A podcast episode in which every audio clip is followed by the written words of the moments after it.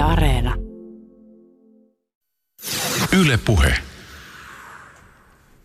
Mikko Porvali, miten sä määrittelisit tiedustelun syvimmän olemuksen? No sen syvin olemus on sitä, että tiedustelu hankkii tiedon päätöksenteon tueksi. Jos, ja nämä kaksi viimeistä sanaa on ratkaisevia päätöksenteon tueksi. Jos hankitaan tietoa muuten vaan arkistoitavaksi tai, tai tilastollisiin tarkoituksiin tai noin lähtökohtaisesti, niin se on tiedon hankintaa ja tiedon keräämistä. Mutta silloin kun se hankitaan päätöksenteon tueksi, niin silloin siitä tulee määritelmällisesti tiedustelua. Mutta missä vaiheessa ikään kuin siis niin kuin nimenomaan semmoisen tavallaan institutionalisoidun tiedustelun määritelmä täyttyy. Koska jos mä ajattelen sitä, että, että tota, mä oon vaikka presidentin avustaja ja sitten presidentti haluaa tietää, että onko lähikaupassa maitoon kahvia, mä lähden ky- kysymään sitä sieltä, niin se ei nyt varmaan kuitenkaan ole vielä, va- vielä tiedustelua, vaikka se on ikään kuin päätöksenteoksen, päätöksenteon tueksi.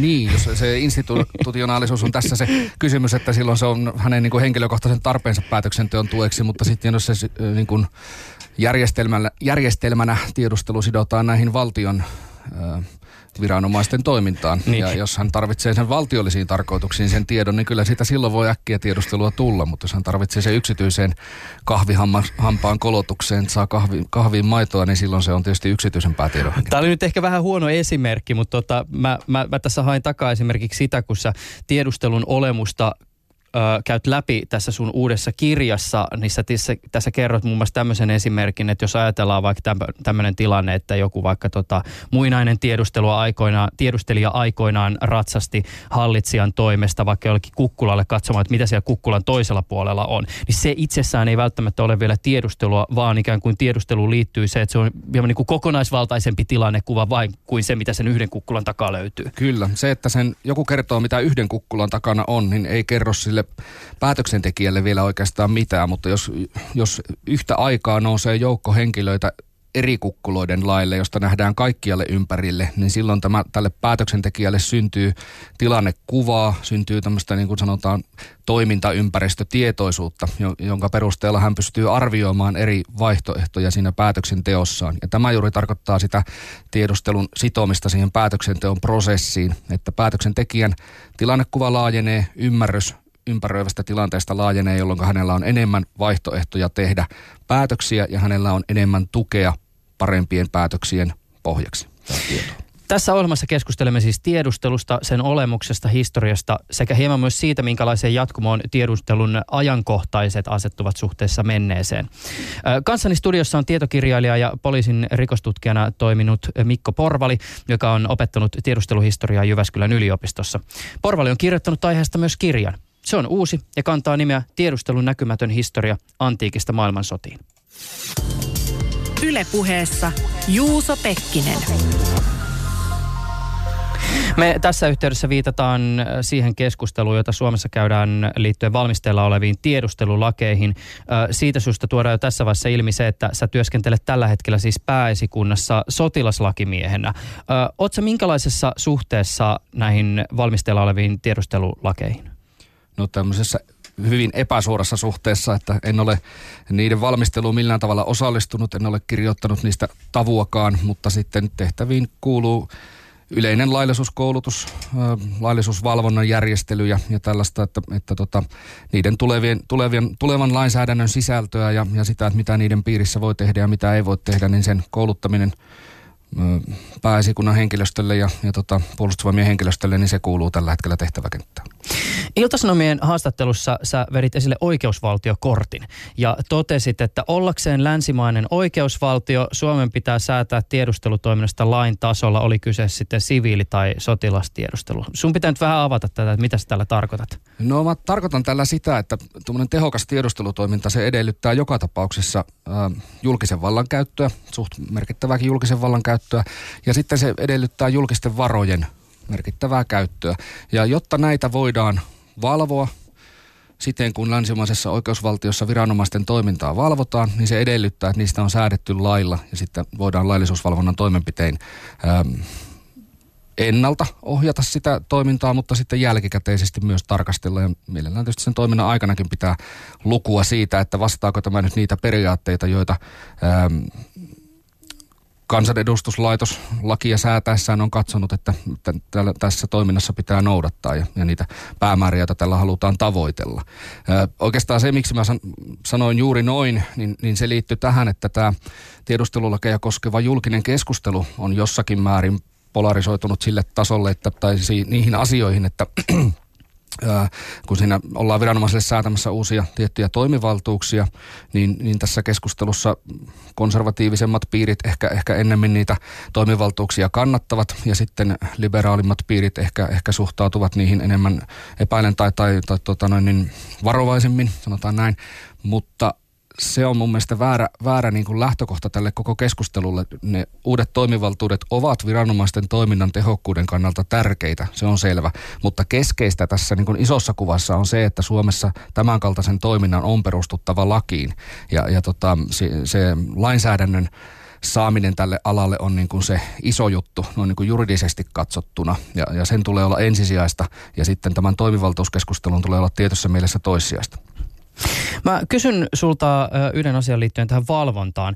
Juristit Herkko Hietanen ja Noora Arkia ovat ehdottaneet, että kun tuomioistuimilta haetaan lupia tiedusteluun, niin lupia hakevat viranomaiset testaisivat tuomioistuinta tällaisella feikkihakemuksella. Ja ajatuksena tässä on siis se, ettei tuomioistuimesta muodostuisi tämmöistä kumileemasinta, joka vaan siis automaattisesti hyväksyy nämä hakemukset. Minkälaisena ehdotuksena sä pidät tätä? No ensinnäkin siis valvonnan merkitystä mä pidän erittäin tärkeänä, että tätä valvotaan niin kuin että laillisuusvalvonta järjestetään uskottavalla ja, ja tota, no niin kestävällä tavalla. Se on niin kuin aivan, aivan selvä juttu. Ja myös, myös tämä niin kuin tuomioistuinten valvonta siinä mielessä, että minkälaisia lupahakemuksia he hyväksyvät.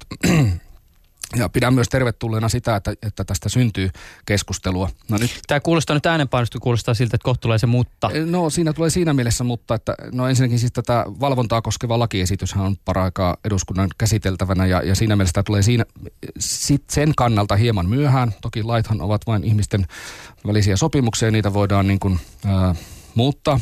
Mutta tota, se, missä tulee tässä kohti ehkä se mutta, on se, että en koe, että suomalaiseen oikeus järjestelmään sinänsä sopii se, että viranomainen esittäisi vääriä tietoja ylipäänsä missään, edes tämmöisessä testaamistarkoituksessa.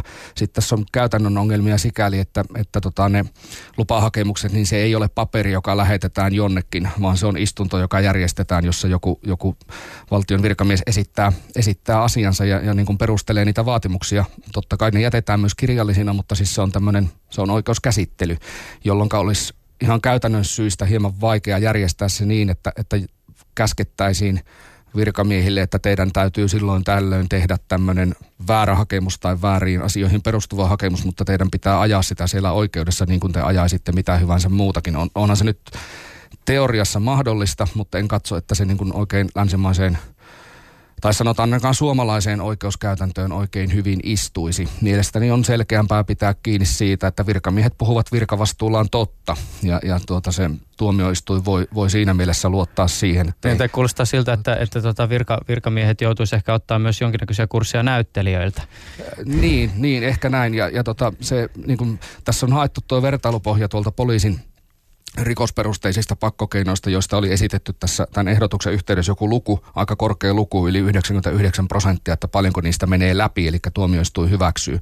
Mutta tota, ähm, tämmöisissä lupahakemusasioissa mä en jotenkin näe sitä niin, että, että se hylättyjen määrä kertoisi siitä, että se valvonta on tarkempaa, vaan olisi ehkä hedelmällisempää esimerkiksi kuulla siitä, että mik, niissä hylätyissä hakemuksissa, niin mitkä niissä ovat olleet ne perusteet, minkä vuoksi ne on hylätty. Sen asian seuraaminen, siitä asiasta keskusteleminen ammattikunnan piirissä ja miksei vaikka julkisestikin olisi, olisi niin kuin se tapa, jolla tätä laatua voisi valvoa, mutta mä ihan, ihan niiden hakemusten laajuuden ja niiden sisältämän teknisen käsitteistön ja muun kannalta, niin olisi mielestäni niin kuin myös sen tuomarin kannalta kohtuutonta, että sinne ruvettaisiin alkuvaiheessa tekemään, ainakaan kovin alkuvaiheessa tätä toimintaa, niin tekemään tota, ää, virheellisiä hakemuksia sekaan. Se olisi aika vaikea ihan käytännössä toteuttaa. Mutta, mm. mutta pidän hyvänä sitä, että tästä asiasta keskustellaan ja pidän hyvänä sitä, että, että tota valvonta nähdään tärkeäksi, niin sen pitää ollakin. Mm.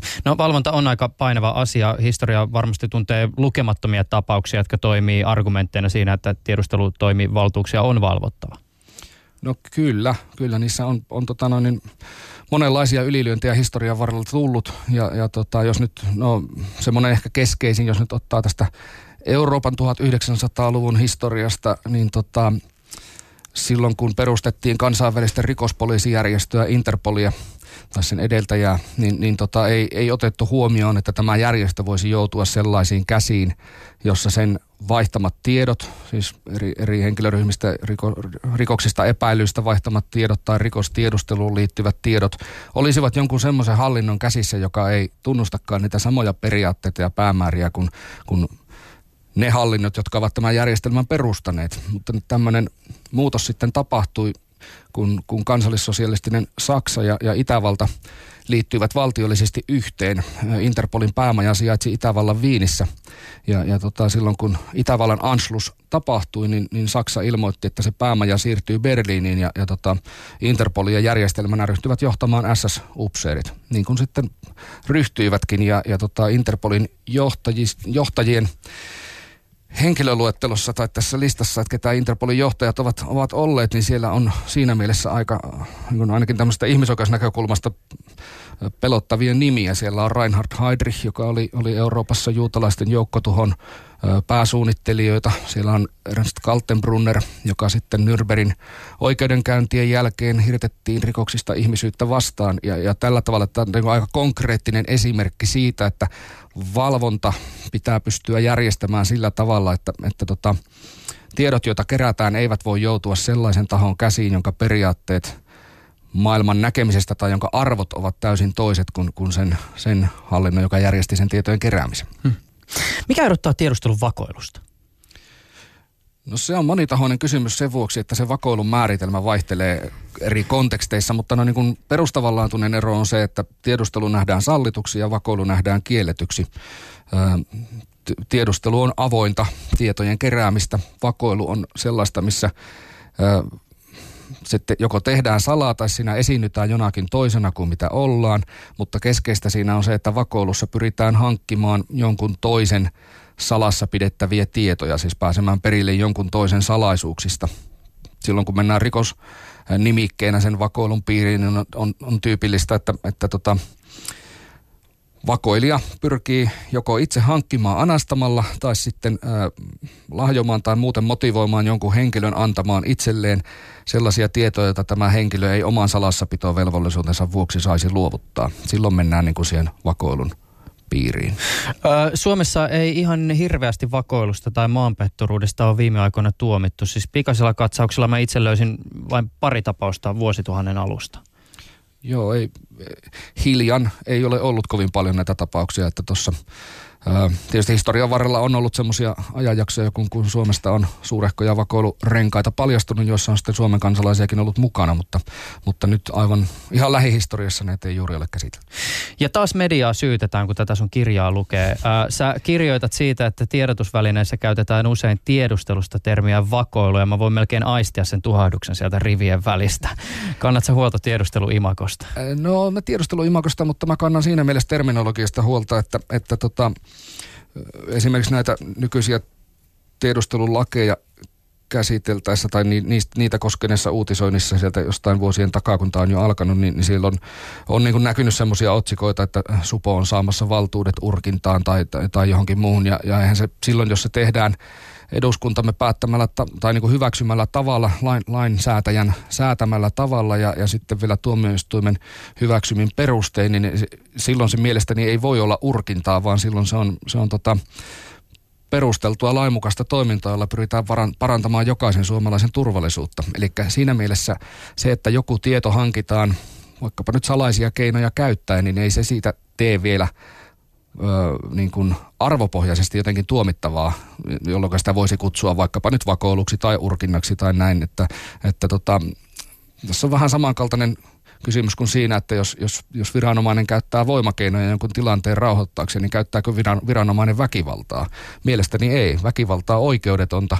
Se, että jos, jos tota, joku on tekemässä jollekin toiselle pahaa ja, ja poliisimies sitten sen pysäyttää, niin kuin vaikka tuolla moottoritien keskikaistalella tässä joku aika sitten tapahtui, mm. niin vaikka se, vaikka se toimenpide on sinänsä raju, niin ei se mielestäni ole väkivaltaa. Se on muiden ihmisten oikeuksien puolustamista ja sinänsä silloin se on tota, no niin perusteltavissa oleva, oleva toimenpide.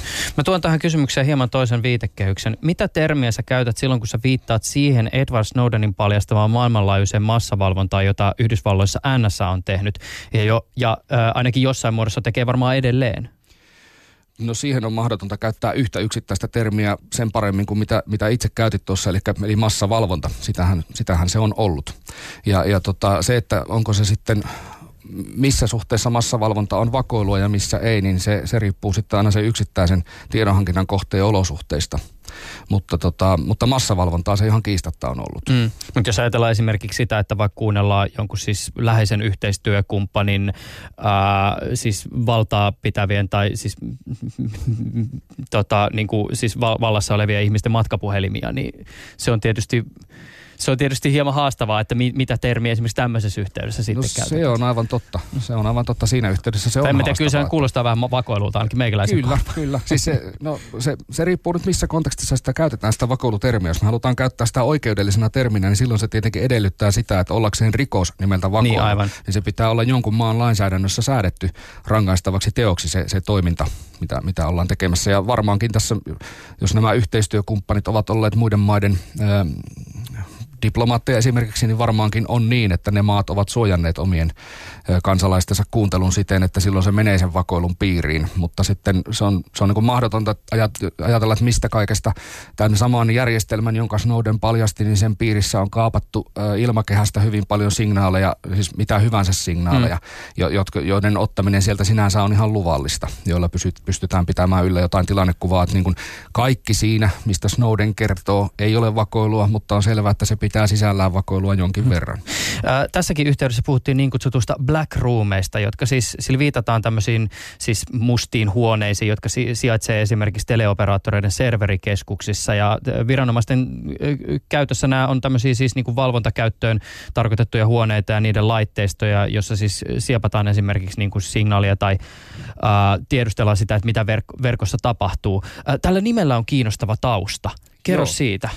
No tota, tää, oikeastaan tämä Black Cabinet tai Cabinet Noir-järjestelmä on, on lähtöisin Ranskasta, jossa, jossa tota, ihan alkuhistoriassaan 1600-luvulla niin kardinaali, kardinaali Richelieu antoi lain, jossa velvoitettiin, tai jossa kiellettiin muu postin kuljettaminen kuin virallisen postilaitoksen kautta viestien kuljettaminen. Siis kriminalisoitiin tämmöinen nyr- nyrkkipostin vieminen tai, tai muiden lähettien käyttäminen.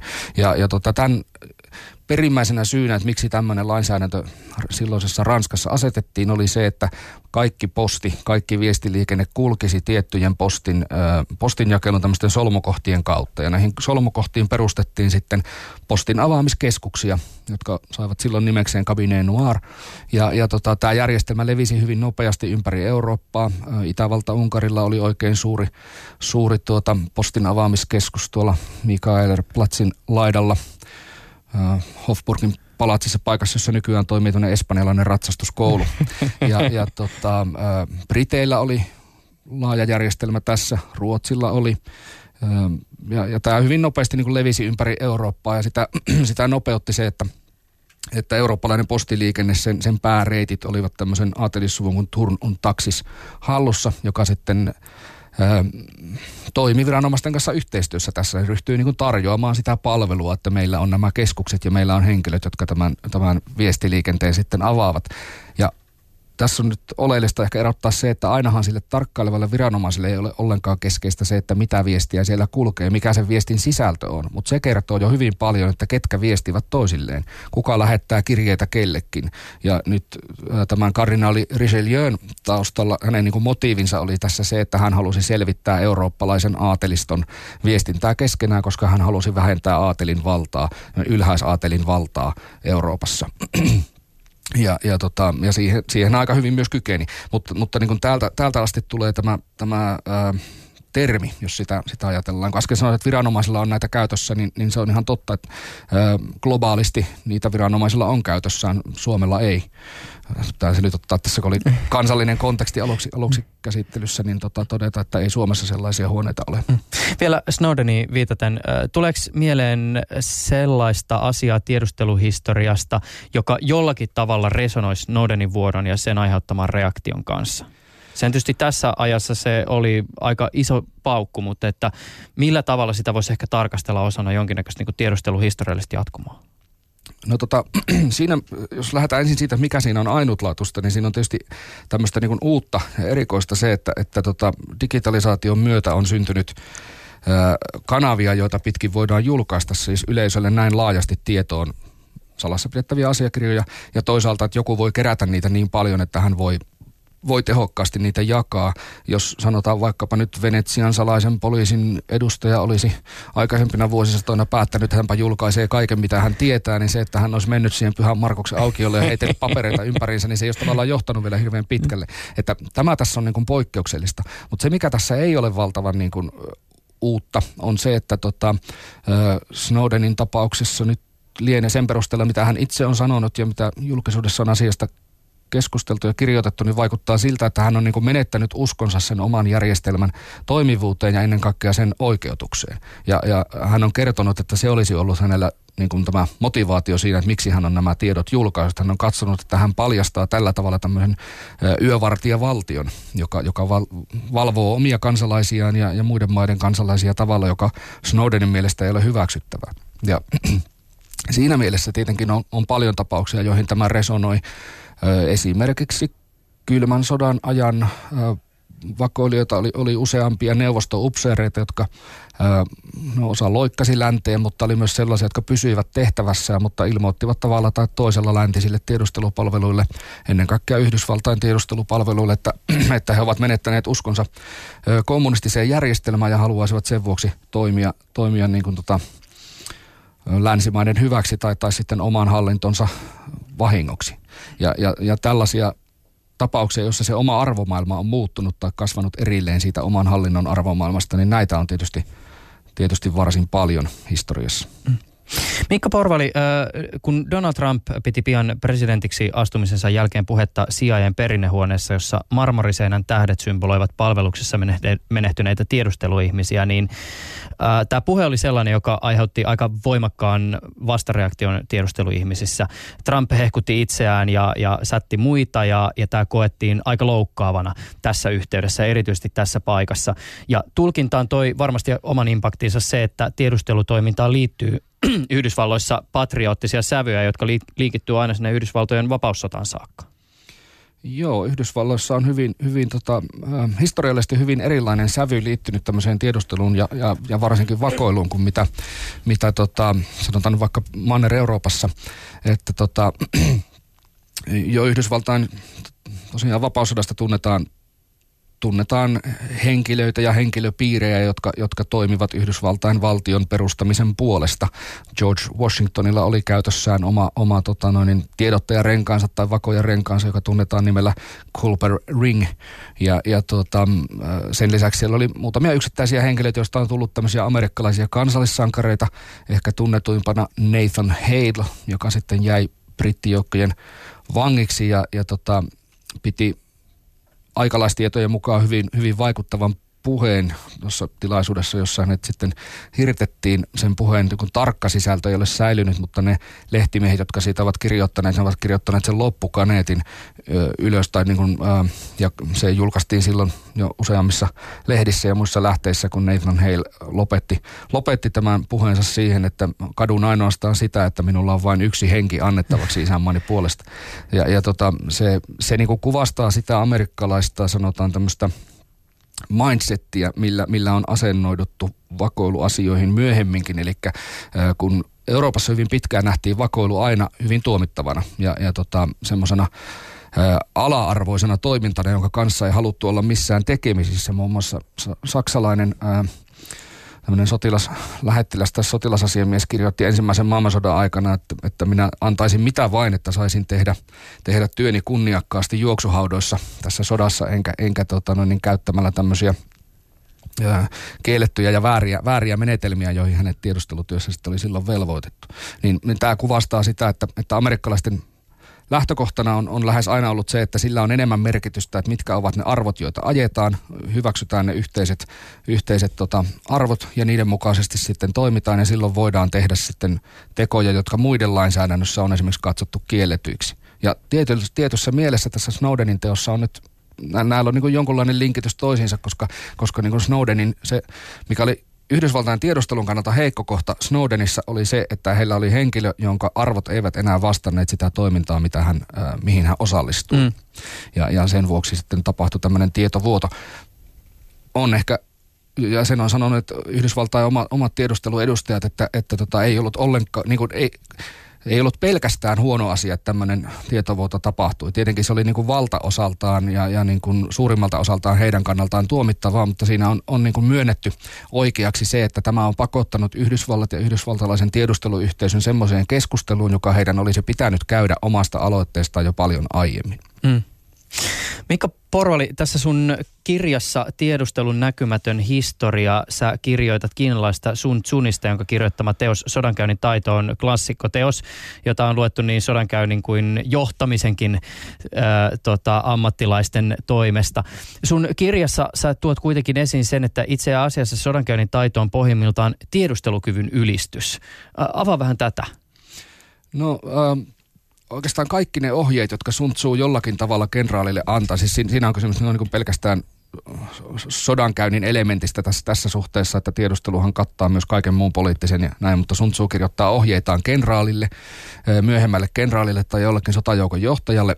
Ja tota, kaikki, mitä, mihin Sun Tzu tämän kenraalin velvoittaa, niin lähtee siitä, että sen kenraalin tulee olla tietoinen siitä omasta ympäristöstään. Sen tulee tuntea omat joukot, niiden vahvuudet ja niiden heikkoudet, ja sen tulee tuntea vihollisen joukot ja, ja tota, niiden heikkoudet ja vahvuudet. Ja sitten pyrkiä valitsemaan tilanteet ja tavat, joissa nämä joukot kohtaavat siten, että ne omat vahvuudet korostuvat ja ne vihollisen heikkoudet korostuvat. Sen lisäksi Sun Tzu antaa ihan yksityisiä ohjeita siitä, että kuinka tulee käyttää hyväkseen salaisia asiamiehiä, joita on viittä tyyppiä. Siellä on henkilöitä, joille annetaan suoraan väärät tiedot ja lähetetään äh, vihollismaahan ihan siinä tarkoituksessakin, että he jäävät kiinni ja heidän väärät tietonsa joutuvat äh, osaksi sitä vast- päätyvät osaksi sitä vastustajan tilannekuvaa, jolloin niillä harhautetaan. Ja sitten siellä on vihollisen palveluksessa olevia virkamiehiä, jotka pitää lahjoa omiin riveihin ja sitten siellä on vihollisen lähettämiä tiedustelijoita, jotka pitää pystyä ää, motivoimaan jollakin tavalla niin kuin paljastamaan oma tehtävänsä ja, ja ryhtymään jatkossa pelaamaan, pelaamaan niin kuin tämän Sun Tzuun opastaman kenraalin pussiin. Ja tällä tavalla, että siellä on hyvin niin kuin yksi, yksityiskohtaisia tietoja siitä, että, tai ohjeita siitä, kuinka tiedustelu, tiedustelua pitää ylläpitää ja kuinka tiedustelutietoa tulee käyttää. Ehkä se kaikkein vahvin kaneetti siinä on se, että mikä tahansa – taistelu, johon joskus joudutaan, niin se hävitään tai voitetaan huomattavasti ennen sitä taistelua. Sillä taistelukentällä on tietysti sattumalla tietty osuus ja siellä, siellä niin kuin määräytyy se konkreettinen viimekätinen lopputulos, mutta se, että menestytäänkö siellä vai tuleeko siellä takkiin, niin se riippuu siitä, mitä on tehty vuosia vuosia – ennen sitä varsinaista kohtaamista. Tässä sun opuksessa, Mikko, sä tuot myös äh, Zunin rinnalle 1700- ja 1800-luvulla eläneen Karl von Clausewitsin, joka taas suhtautuu tiedusteluun hieman erilaisella otteella. Se voi olla tietysti, että Clausewitz on lukenut äh, sun Zunia vaan siihen asti, kun tota, hän mainitsee nämä tyypit, jotka levittää sitä väärää informaatiota. Näin voi olla. Siis se on hämmentävää tämä ristiriita. Nämä on kaksi suurinta äh, tai tämmöistä niin kuin, sanotaan vakiintuneinta asemaa nauttivaa sotateoreetikkoa maailmassa – ja, ja heidän näkemyksensä tiedustelun hyödyllisyydestä ovat aivan päinvastaiset. Ja Clausewitz, no hänen se koko... Ö, Koko filosofiansa perustuu siihen, että sodankäynti ja taistelu on aina kuitenkin niin epävarmaa ja siinä on sattumalla niin suuri osuus, että ei pidä mennä luottamaan mihinkään tiedustelutietoon, koska kaiken tiedustelutiedon oikeellisuudesta ei voida koskaan kuitenkaan varmistua. Sehän pitää paikkansa. Tiedustelussa, tiedustelu ensinnäkin havaitsee aina vain osan ja, ja on, on pitkä ja, ja vaativa prosessi varmistua siitä, että tiedustelun hankkimat tiedot ovat oikeita. Mutta sitten tarkoittaako se sitä, ettei tiedustelulla olisi mitään merkitystä? Niin minun omasta mielestäni tietenkään ei. Ja Clausewitz on kertonut, että millä asioilla tiedustelun, tiedustelutiedon merkitys voidaan korvata. Ja ne ovat ä, urhoollisuus, siis piittaamattomuus vaarasta ylipäänsä ja, ja tämmöinen kaikkinainen niin kuin, luottamus siihen, että kaikki menee hyvin ja, ja sitten tämmöinen in, intomielisyys. Ja mä en, niin kuin, mä en vaan voi niin kuin, sitoutua näihin samoihin prinsiippeihin.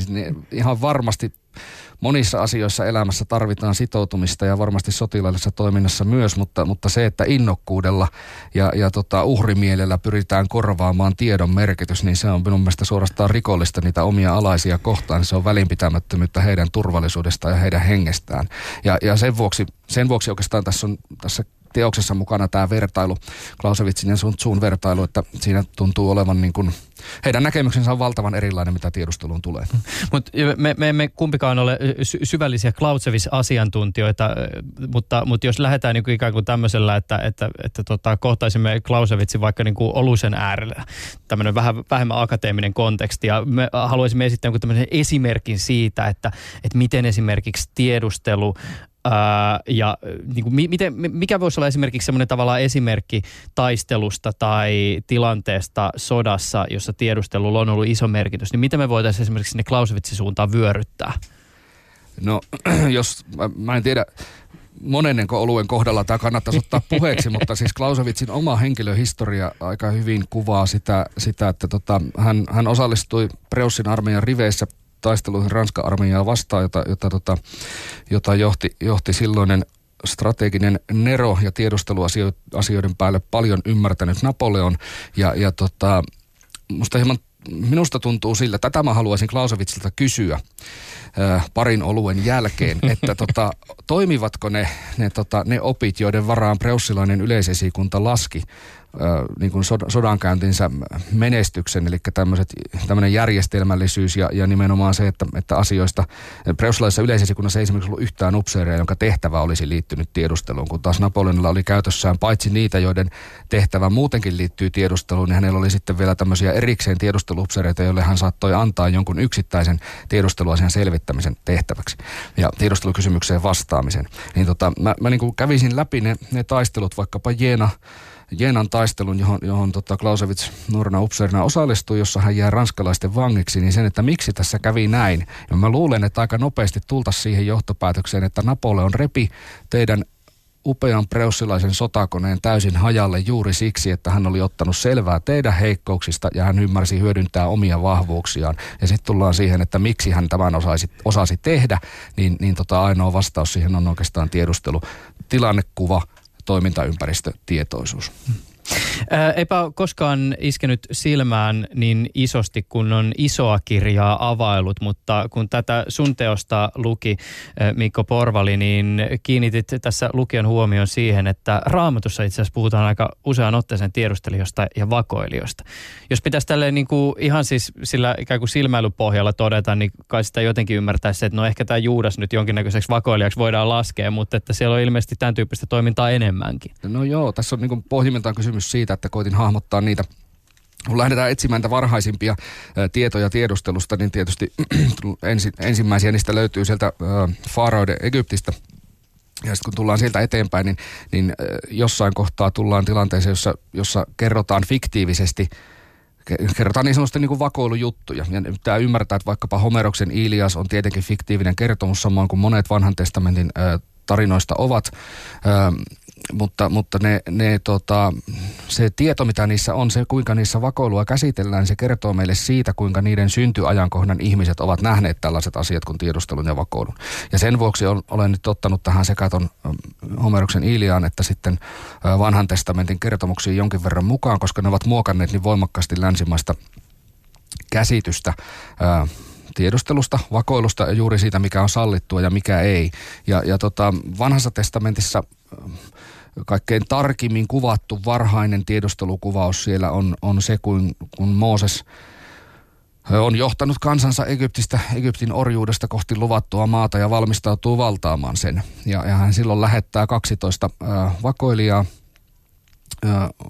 luvattuun maahan ja, ja heille annetaan hyvin tarkka tehtävä siitä, että minkäla- mitä asioita heidän tulee siellä tarkkailla ja mistä asioista heidän tulee tuoda tietoa takaisin. Ja, ja tota, tämä on, tää on aika tarkkaan siis ihan kirjaimellisesti kuvattu mm. tämä tehtävän anto.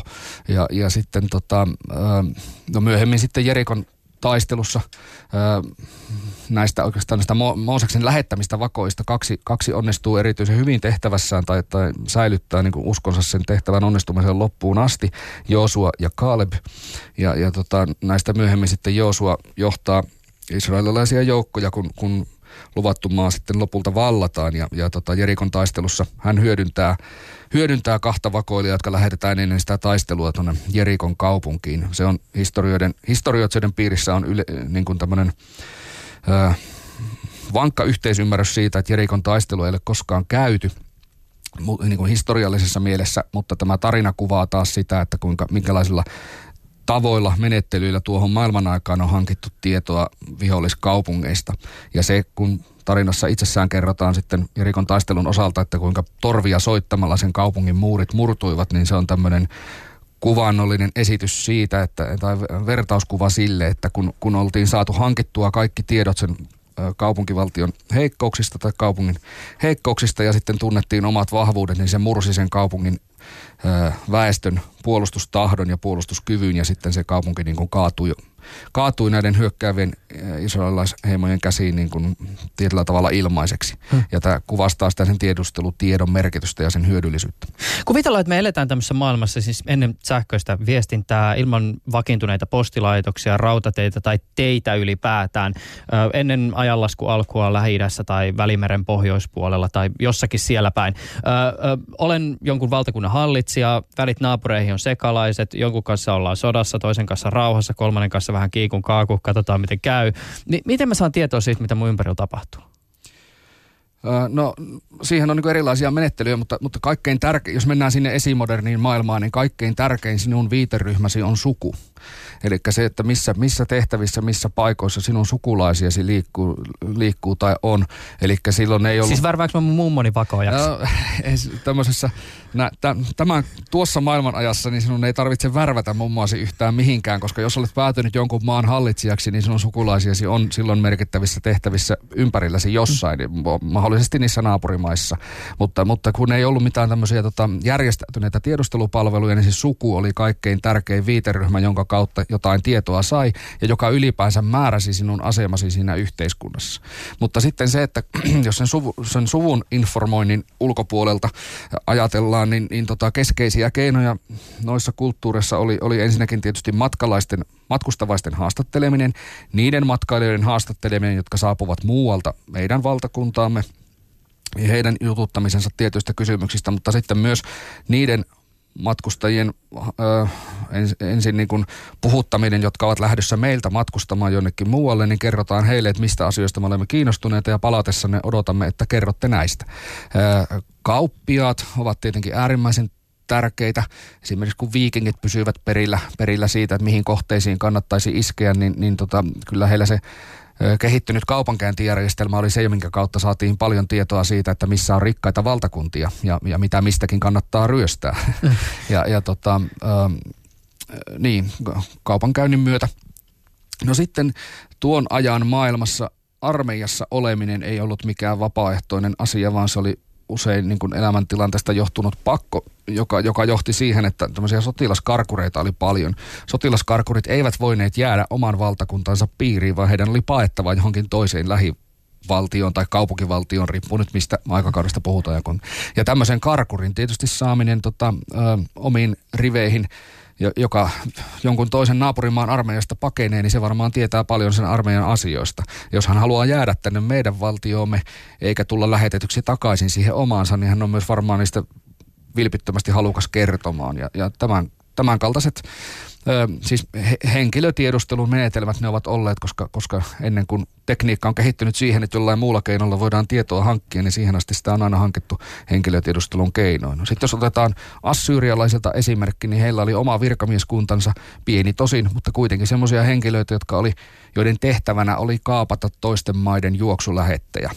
Joten, joten se olisi sitten yksi, yksi tapa, mutta pitää tietysti ymmärtää, että jos se lähetti kaapataan ja, ja tota, otetaan omaan haltuun, niin silloin se hänen kuljettamansa viesti ei pääty, päädy perille, ellei sitten häntä jututeta jotenkin muuten ja oteta sitä kautta sitä tietoa. Nämä, nämä on ehkä tärkeimpiä silloin, kun tarkkaillaan muita valtioita, mutta sitten se riippuu sinun asemastasi siinä oman valtiosi johdossa, että kuinka, kuinka turvatuksi asemasi tunnet, onko sinulla sellaisia alueita, joissa voi uhata joku kapina tai muu. Ja jos katsot, että jossakin on sellainen, sellainen seutokunta, että jos, josta voi kummuta joku sisäinen vaara, niin sinne pitäisi sitten varmaan asettaa omia tiedottajia.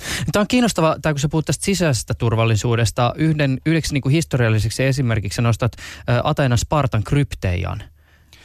Joo, Spartan kaupunkivaltiossa oli, oli tämmöinen varhainen sisäisen turvallisuuden seurantajärjestelmä kuin krypteja, josta, joka jää sinne Euroopan äh, viranomaishistorian alkuhämärään. Että siitä ei ihan tarkalleen tiedetä, mikä se, mikä se on ollut, mutta se oli jonkinlainen aikuistumisriitti nuorille pojille, joita lähetettiin eri puolille tätä Spartan kaupunkivaltiota pitämään huolta siitä tai keräämään oikeastaan tietoa siitä, että kokoontuvatko helotit jossain.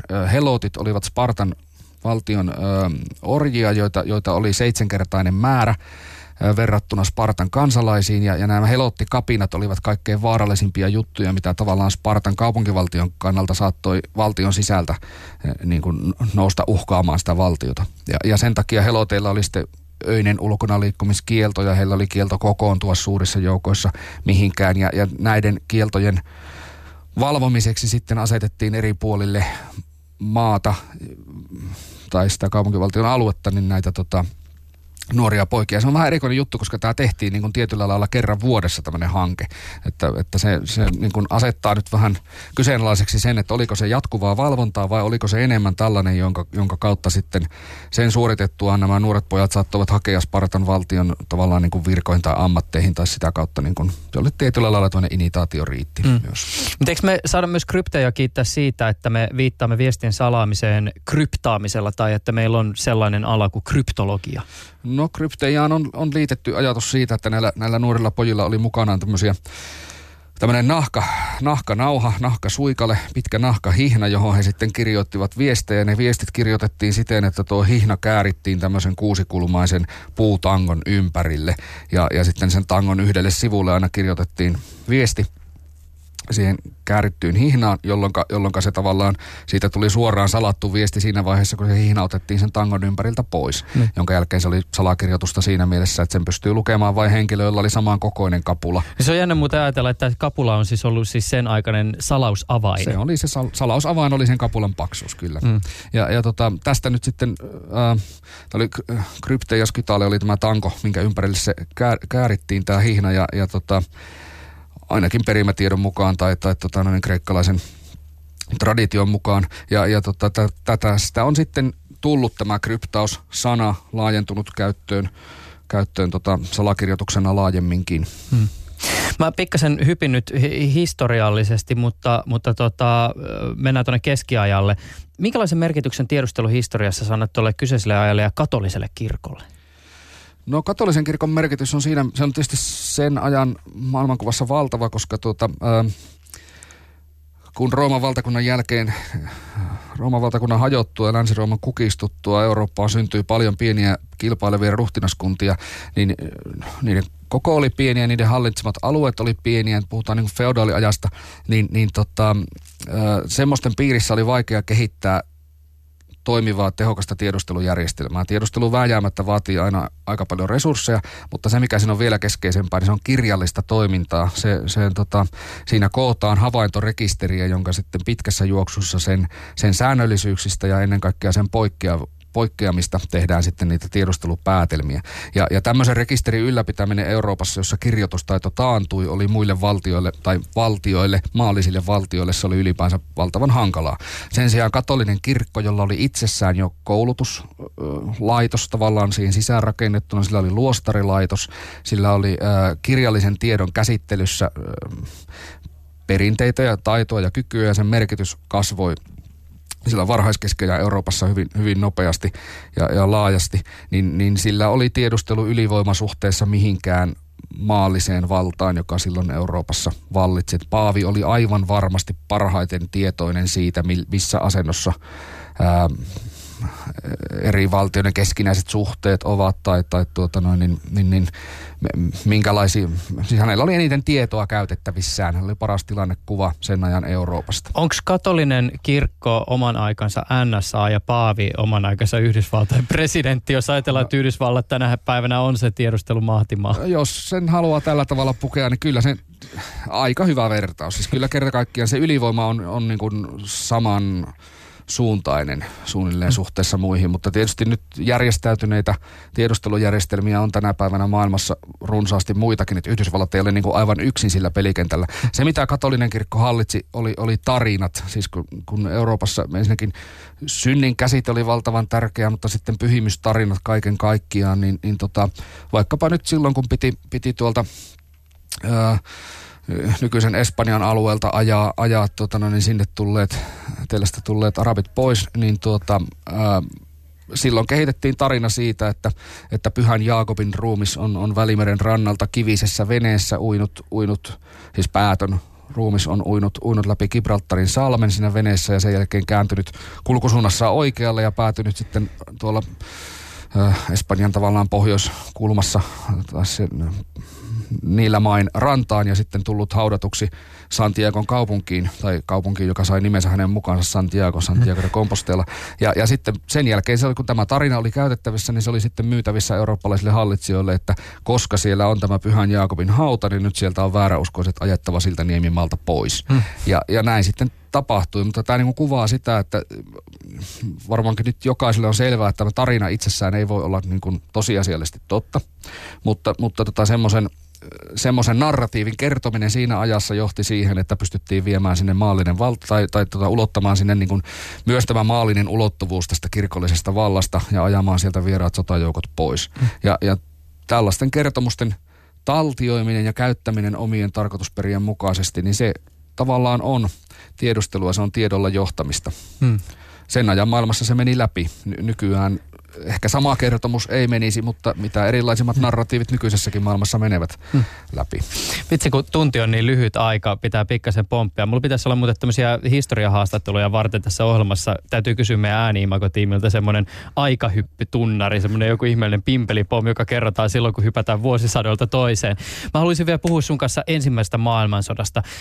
Se Mikko Porvali oli siis sotana aivan uudenlainen, koko sodan paradigma meni uusiksi. Teknologinen kehitys ja sen mahdollistamat uudenlaiset sodankäynnin välineet ja muodot, ne tuli jopa hieman yllätyksenä. Siis kokonaiset aselait menetti merkityksensä, uusia aselajeja syntyi, uudet asejärjestelmät järkytti tuhovoimallaan. Minkälainen merkitys ja minkälaisia rooleja tiedustelulla tässä uudessa sodan paradigmassa oli? Uh, no niitä oli varsin paljon. Jos lähdetään siitä, että miten, no, tai suurin muutos oli se tiedustelun kannalta ensimmäisen maailmansodan, uh, tavallaan missä ensimmäinen maailmansota oli tärkein taitekohta, niin sen, jäl, sen sodan jäljiltä nämä tiedusteluelimet eivät enää palanneet rauhan aikaan, eivätkä ole palanneet sitten. Siis siinä mielessä, siinä mielessä rauhan aikaan ne olisi jotenkin purettu ja ne olisivat vain sodan aikana vallitsevia niin kuin instituutioita tai järjestelmiä, vaan, vaan tota ensimmäisen maailmansodan jäljiltä suurvallat ja pienemmätkin valtiot jatkoivat tiedusteluaan edelleen. Ja, ja tota, esimerkiksi ensimmäisen ja toisen maailmansodan välillä niin nämä samat tiedustelupalvelut, jotka olivat toimineet ensimmäisen maailmansodan aikana, niin pysyivät toiminnassa, kun taas ennen ensimmäistä maailmansotaa niitä ei ollut siinä mielessä niin kuin ollut operatiivisena jatkuvasti käytössä. Se on ehkä se suurin muutos, mutta sitten jos ajatellaan, että mitä ää, siis ennen ensimmäistä maailmansotaa nähty teollistuminen ja sen aiheuttama muutos, muutos Euroopassa ja koko maailmassa oli valtava.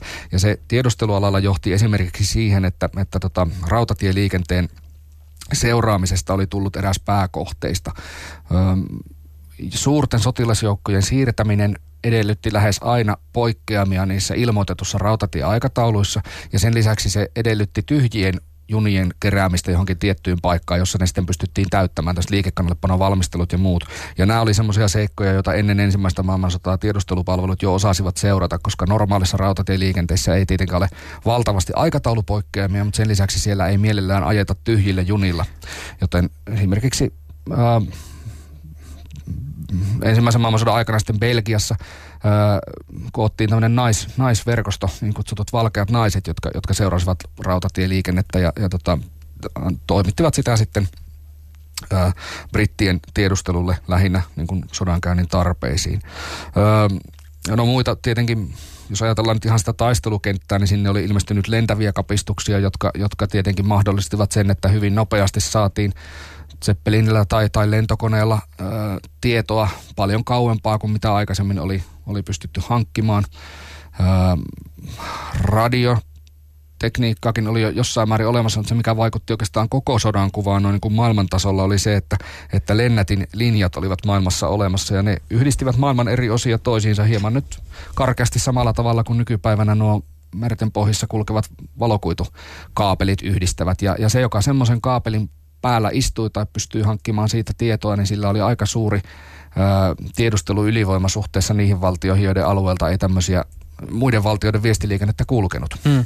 Se, se on aika perustavanlaatuinen asia, kun ajassa ja avaruudessa tapahtuu muutoksia, koska sitähän tässä myös tapahtuu. Siis ju, just niin kuin nämä mainitut asiat, jotka teknologiat, siis radiot ja, ja rautatiet, nehän vaikuttaa niin kuin siihen, miten nopeasti joukot liikkuu. Ja sitten taas toisaalta uuden tyyppiset asejärjestelmät vaikuttaa esimerkiksi siihen, miten tilaa hallitaan. Et ei enää todellakaan nähdä siellä niin kuin taistelukentällä niin, että ollaan niin kuin miekkojen kanssa, vaan että siellä on niin kuin asejärjestelmiä, joiden niin kuin vaikutus on aika erityyppinen eri etäisyyksien päähän ja sitten tietysti tiedustelu vaikuttaa tähän. Sä mainitsit nämä äh, tota, äh, mannerten väliset lennätin yhteydet. Ilmeisesti ne oli aika merkittävässä roolissa, samoin kuin tiedustelu siinä, että Yhdysvallat sitten vastustelustaan huolimatta liittyi Euroopassa käytävään sotaan. Kyllä, Yhdysvallathan pidättäytyi varsin pitkään liittymästä ensimmäiseen maailmansotaan ja, ja varmasti olisi pidempäänkin näin tehnyt. Siis Yhdysvalloilla ei ollut intressiä lähteä, lähteä sotimaan Euroopan mantereelle. Oliko tämä Monroe-oppi? Joo, se, no se lähti, joo, Monroe-oppi, jonka, jonka niin kuin periaate oli se, että Yhdysvallat ei puutu muussa maailmassa poliittisiin käänteisiin tai sotiin, kunhan Euroopan valtiot eivät havittele uusia siirtomaita Amerikan, kummastakaan Amerikasta, siis Etelä- tai Pohjois-Amerikasta. Ja, ja tota, tämän mukaisesti sitten oltaisiin haluttu pysyä, pysyä suursodasta erossa. Ö, kun sota alkoi Euroopassa, lähinnä niin kuin Saksan ja Britannian välillä, niin silloin nämä osapuolet katkoivat toisiltaan tämmöisillä aluksilla, joilla oli kyky katkaista merenpohjassa kulkevia kaapeleita, niin katkoivat toisiltaan linjoja, joka vaikutti sen ajan maailmassa jo siihen, että ei enää hahmotettu, että mitä reittiä joku tieto etenee, kun joku lennätin tai tota sähke, sähke lähetetään, niin mitä, mitä kautta se no niin kuin tosiasiallisesti kulkee. Ja ja tämä, tämä aiheutti sen, että lopulta britit saivat homman niin hyvin haltuun, että heillä tuolla aivan Britteen saarten eteläkärjessä Cornwallin rantakallioiden suojassa, niin heillä oli tämmöinen lennätin asema kuin Port Kurno, josta, josta tota, kaikki Atlantin ylittänyt liikenne kulki sen kautta. Siellä itse asiassa ne, ne, piti, ne viestit piti vielä niin kuin tietyllä lailla siis konkreettisesti välittää eteenpäin, koska niille annettiin tämmöinen tehostettu, tai niin lisätehoa, että mm. ne saatiin lähetettyä Atlantin taakse. Ja, ja samoin siellä otettiin vastaan sitten Atlantin takaa tullut liikenne. Ja, ja tämä johti johti siihen, että britit pystyivät seuraamaan kaiken sen liikenteen, mikä näiden mantereiden välillä kulki, ja tekemään se ennen kaikkea salassa. Ja avasivat kymmeniä tuhansia äh, sähkeitä. Sodan aikana siis kaikkia niistä ei ollut salakielisiä, mutta ne mitkä oli salakielisiä, niin ne, ne avattiin sitten selkokielelle. Ja niinpä sitten havaittiin tammikuussa 1917 Saksasta oli lähetetty sähke, sen oli lähettänyt Saksan ulkoministeri Arthur Zimmermann ja sähke oli, oli osoitettu Saksan suurlähettiläälle Meksikoon. Siinä oli toimintaohjeet, että tota, ää, Saksa tulee aloittamaan tämmöisen rajoittamattoman sukellusvenesodan, mikä saattaa johtaa siihen, että Yhdysvallat liittyy ensimmäiseen maailmansotaan. Mutta jos näin tapahtuu, niin Saksan lähettilään Meksikossa tulee tarjota Meksikon valtiolle, että, että tota, jos ryhdytte tähän sotaan meidän rinnalle, eli hyökkäätte Yhdysvaltoihin, niin sodan päättyessä saatte sitten hallintaanne äh, Texasin, Arizonan ja New Mexicon osavaltiot, jotka Meksiko siis oli aiemmin menettänyt Yhdysvalloille.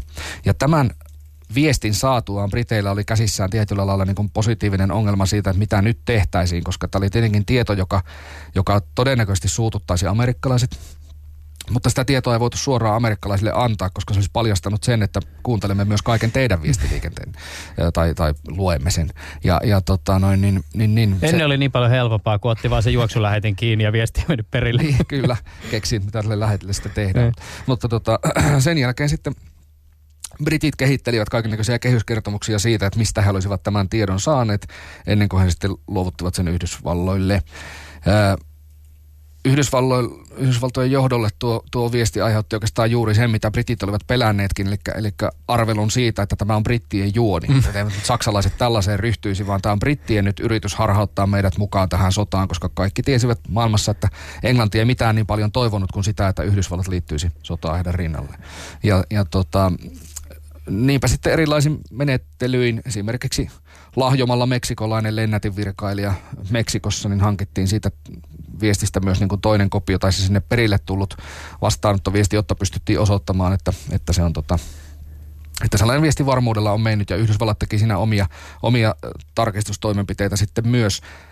Ja sitten kävi lopulta niin, että Arthur Zimmerman itse tunnusti, myönsi ihan julkisuudessa edessä, että kyllä, se on meidän lähettämämme viesti, mutta ei tällä ollut tarkoitus provosoida Yhdysvaltoja mitenkään, vaan vain varautua kansainvälispoliittisesti siihen, että jos Yhdysvallat liittyy sotaan, niin mitä me sitten teemme. Mutta se selittely tuli kyllä aivan auttamatta liian myöhään.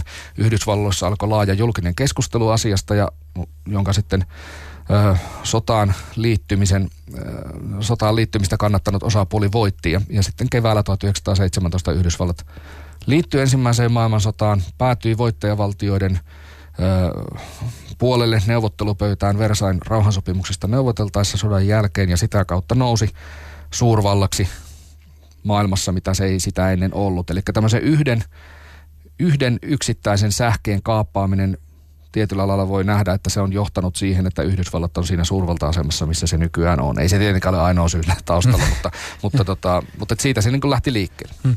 Mikko Porvali, loppu vielä tällainen kysymys, ehkä hieman katsoen tulevaisuuteen ja pohdiskelen vaikka siis ihan siis Suomea tai ylipäätänsä länsimaisia demokratioita. Jos ajatellaan Suomessa sitä, että meillä on, meillä on aika voimakas luottamus viranomaisiin ja instituutioihin, siis esimerkiksi Supoon luotetaan edelleenkin, tai luotetaan suomalaisissa tutkimuksissa on käynyt ilmi, niin hyvinkin vahvasti. Mutta että jos ajatellaan ikään kuin tiedustelun tulevaisuutta ja sitä, että tiedustelulaitokset edelleenkin kykenevät toimimaan ja niin vielä, että, että sillä asialle on kansan tuki, niin kuinka iso haaste on tavallaan niin kuin ikään kuin se, että nämä instituutiot länsimaisissa demokratioissa kykenevät nimenomaan säilyttämään asemansa tiedustelulaitoksena eikä kansan silmissä var, vakoilu- tai urkintalaitoksena, varsinkaan nyt, kun tietotekniikka mahdollistaa aivan uuden tyyppisen valvonnan? Siis demokraattisessa valtiossa ja, ja oikeusvaltiossa, niin tämähän on aivan keskeistä. Siis nämä, nämä ää, tämänkaltainen lainsäädäntö on tarkoitettu lisäämään kansalaisten toimintavapauksia ja turvallisuutta, eikä, eikä missään nimessä rajoittamaan sitä.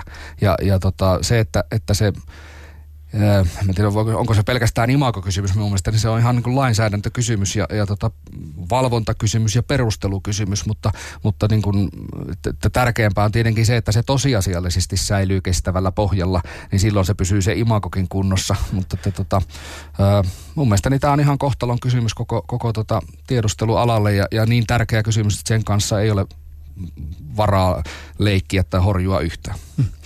Studiossa on tänään ollut vieraana Mikko Porvali. Hän on tietokirjailija, tällä hetkellä toimii pääesikunnassa sotilaslakimiehenä ja häneltä on tullut juuri ulos kirja. Sen nimi on Tiedustelun näkymätön historia antiikista maailmansotiin. Tästä opuksesta ollaan tänään keskusteltu ja sit tämän lisäksi myös hieman tiedustelun ajankohtaista suhteessa tähän historiaan. Tämä on ollut vain hyvin pintapuolinen katsaus tähän koko tähän opukseen ja tähän aiheeseen, mutta joka tapauksessa äärimmäisen kiehtovaa. Kiitokset sulle Mikko tästä keskustelusta. Kiitoksia paljon. Ylepuheessa Juuso Pekkinen. Ja tilaa kuule hyvä ihminen itsellesi podcastina tämä ohjelma, jos et ole vielä niin tehnyt. Terve vaan kaikille podcast-kuuntelijoille. Eli siis lataa älylaitteeseesi joku, jokin haluamasi podcast-ohjelma ja siellä sitten haet tämä ohjelma Juuso Pekkinen nimellä, niin tulee kuulluksi.